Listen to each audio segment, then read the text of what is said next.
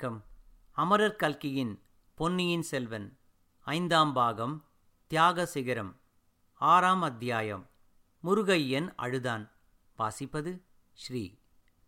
தஞ்சை நகருக்கு அருகில் மந்தாகினி ஏறியிருந்த பல்லக்கின் பின்னால் மரம் முறிந்து விழுந்த அதே தினத்தில் வீரநாராயண ஏரியில் காற்று அடித்து கரையோரம் இருந்த படகு நகர்ந்து போன அதே நேரத்தில் நாகைப்பட்டினத்தில் நிகழ்ந்த சம்பவங்களையே சென்ற அத்தியாயங்களில் கூறினோம் என்பதை நேயர்கள் அறிந்திருப்பார்கள். அன்றிரவு முழுதும் நாகைப்பட்டினமும் அதன் சுற்றுப்புறங்களும் ஒரே அல்லோலகல்லோலமாக இருந்தன. அவரவர்களும் உயிர் பிழைத்திருந்தால் போதும் என்ற நிலைமையில் ஒருவருக்கொருவர் உதவி செய்து கொள்வதும் இயலாத காரியமாயிருந்தது ஆயினும் புத்த பிக்ஷுக்கள் நாகைப்பட்டினத்தின் வீதிகளில் அலைந்து ஜனங்களுக்கு இயன்றவரை உதவி புரிந்து வந்தார்கள். அதே இரவில் ஆச்சாரிய பிக்ஷுவும் பொன்னியின் செல்வரும் ஆனைமங்கலம் சோழ மாளிகைக்குள் வெகு நேரம் கண்விழித்திருந்து பேசிக் கொண்டிருந்தார்கள். இந்த கடும் புயலினால் கடல் பொங்கியதால் கடற்கரையோரத்து மக்கள் எவ்வளவு கஷ்டநஷ்டங்களுக்கு உள்ளாவார்கள் என்பதை பற்றி பேசிக் கவலைப்பட்டார்கள். அரண்மனை மணியக்காரனை இளவரசர் அழைத்து அரண்மனை களஞ்சியங்களில் தானியம் எவ்வளவு இருக்கிறது என்றும் பொக்கிஷத்தில் பணம் எவ்வளவு இருக்கிறது என்றும் விசாரித்தார். களஞ்சியங்கள் நிறைய தானியம் இருந்தது என்று தெரிந்தது. திருநாகை காரோணத்தில் நீலாயதாட்சி அம்மனின் ஆலயத்தை புதுப்பித்து கருங்கல் திருப்பணி செய்வதற்காக செம்பியன்மாதேவி அனுப்பி வைத்திருந்த பொற்காசுகள் பன்னிரண்டு செப்புக்குடங்கள் நிறைய இருப்பதாகவும் தெரிந்தது. குருதேவரே புத்த பகவானுடைய சித்தத்துக்கு உகந்த கைங்கரியத்தை தாங்கள் செய்வதற்கு வேண்டிய வசதிகள் இருக்கின்றன. அரண்மனை களஞ்சியங்களில் உள்ள தானியம் முழுவதையும் ஏழைகளுக்கு உணவளிப்பதில் செலவிடுங்கள். செப்புக்குடங்களில் உள்ள பொற்காசுகள் அவ்வளவையும் வீடு இழந்தவர்களுக்கு விநியோகம் செய்யுங்கள் என்றார் இளவரசர் பொன்னியின் செல்வர். அது எப்படி நியாயமாகும்? தானியத்தையாவது விநியோகிக்கலாம்.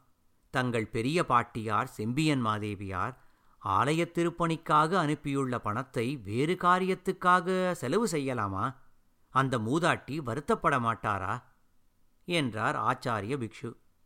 ஆச்சாரியரே என் பெரிய பாட்டியாருக்கு நான் சமாதானம் சொல்லிக் கொள்ளுவேன். இப்பொழுது இந்த பணத்தை ஏழை எளியவர்களின் துயரை துடைப்பதற்காகச் செலவு செய்வேன்.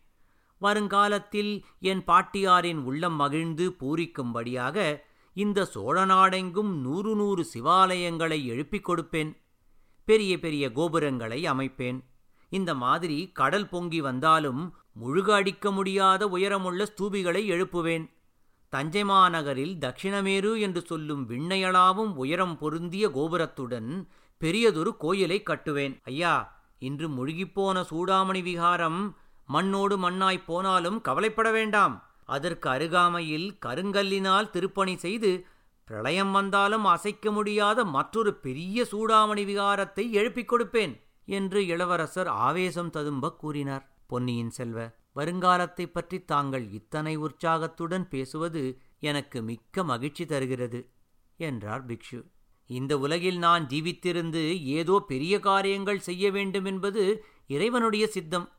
ஆகையினாலேயே என் உயிருக்கு நேர்ந்த எத்தனையோ அபாயங்களிலிருந்து என்னை காப்பாற்றியிருக்கிறார்.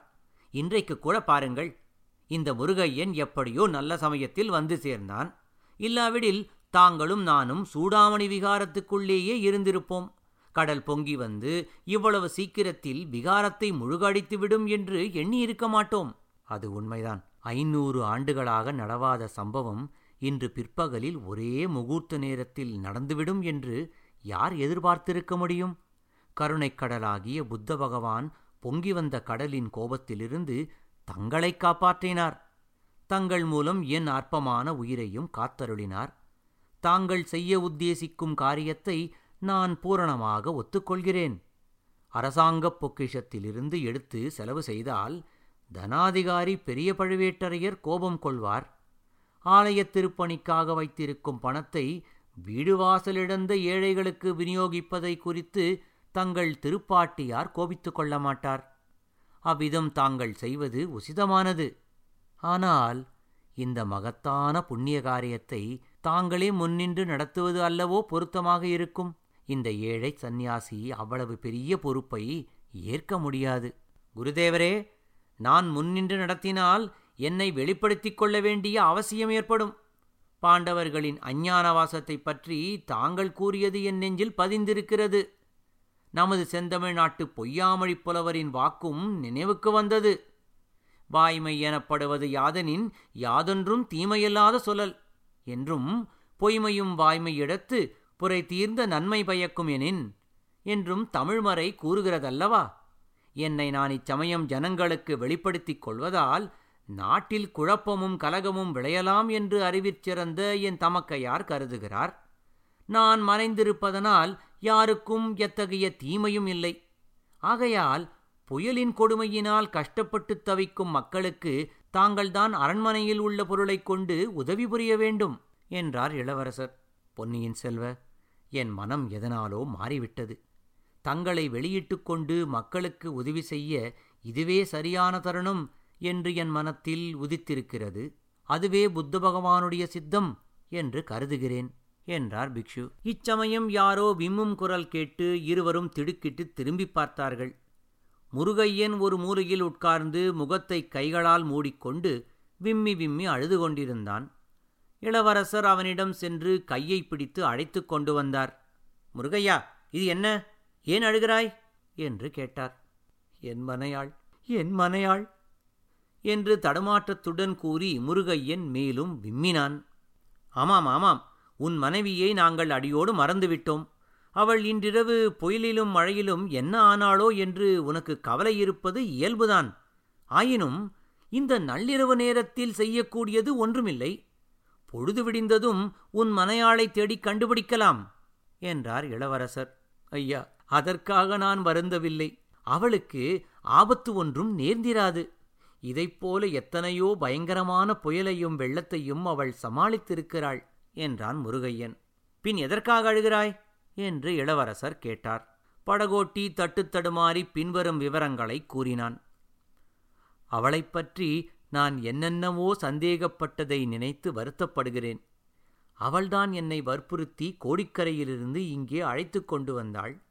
தாங்கள் சூடாமணி விகாரத்தில் இருக்கக்கூடும் என்று அவள்தான் சொன்னாள் அவளுடைய கட்டாயத்துக்காகவே நான் வந்தேன்.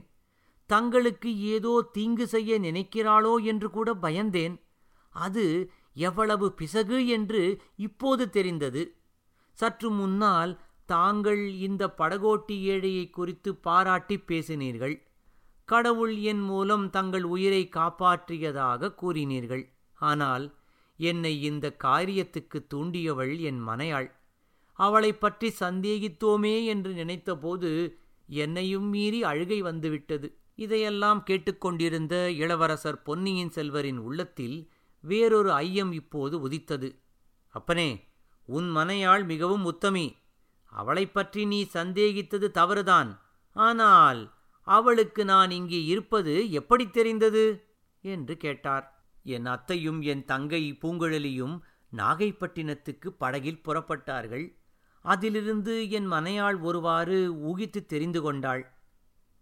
எந்த அத்தை? என்று இளவரசர் பரபரப்புடன் கேட்டார். ஐயா ஈழத்தீவில் தங்களை பலமுறை அபாயங்களிலிருந்து காப்பாற்றிய ஊமையத்தைதான் ஆஹா அவர்கள் இப்போது எங்கே? உன் அத்தையும் பூங்குழலியும் என்ன ஆனார்கள்? இங்கே புறப்பட்டு வந்தார்கள் என்று கூறினாயே? ஆம் புறப்பட்டு வந்தார்கள். ஆனால் அவர்கள் பிரயாணம் தடைபட்டு விட்டது என்று சொல்லிவிட்டு மேலும் முருகையன் விம்மி விம்மி அழத் தொடங்கினான். பொன்னியின் செல்வர் மிக்க கவலை அடைந்து அவனை சமாதானப்படுத்தி விவரங்களை கேட்டு தெரிந்து கொண்டார். ஈழத்து அரசியை யாரோ மூர்கர்கள் பலவந்தமாக பிடித்து கொண்டு போனதை அறிந்ததும் இளவரசருக்கு வந்த கோபத்துக்கு அளவில்லை.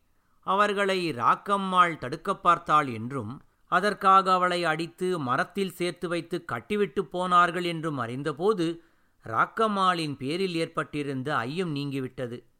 இளவரசருக்கு அவள் பேரில் இப்போது மதிப்பும் அபிமானமும் வளர்ந்தன. குருதேவரே கேட்டீர்களா? இந்த உலகத்தில் நான் போற்றும் தெய்வம் ஒன்று உண்டு என்றால் ஈழத்தரசியாகிய மந்தாகினி தேவிதான். அந்த ஊமை மாதரசிக்கு எந்தவிதமான தீங்கும் செய்தவர்களை நான் மன்னிக்க முடியாது.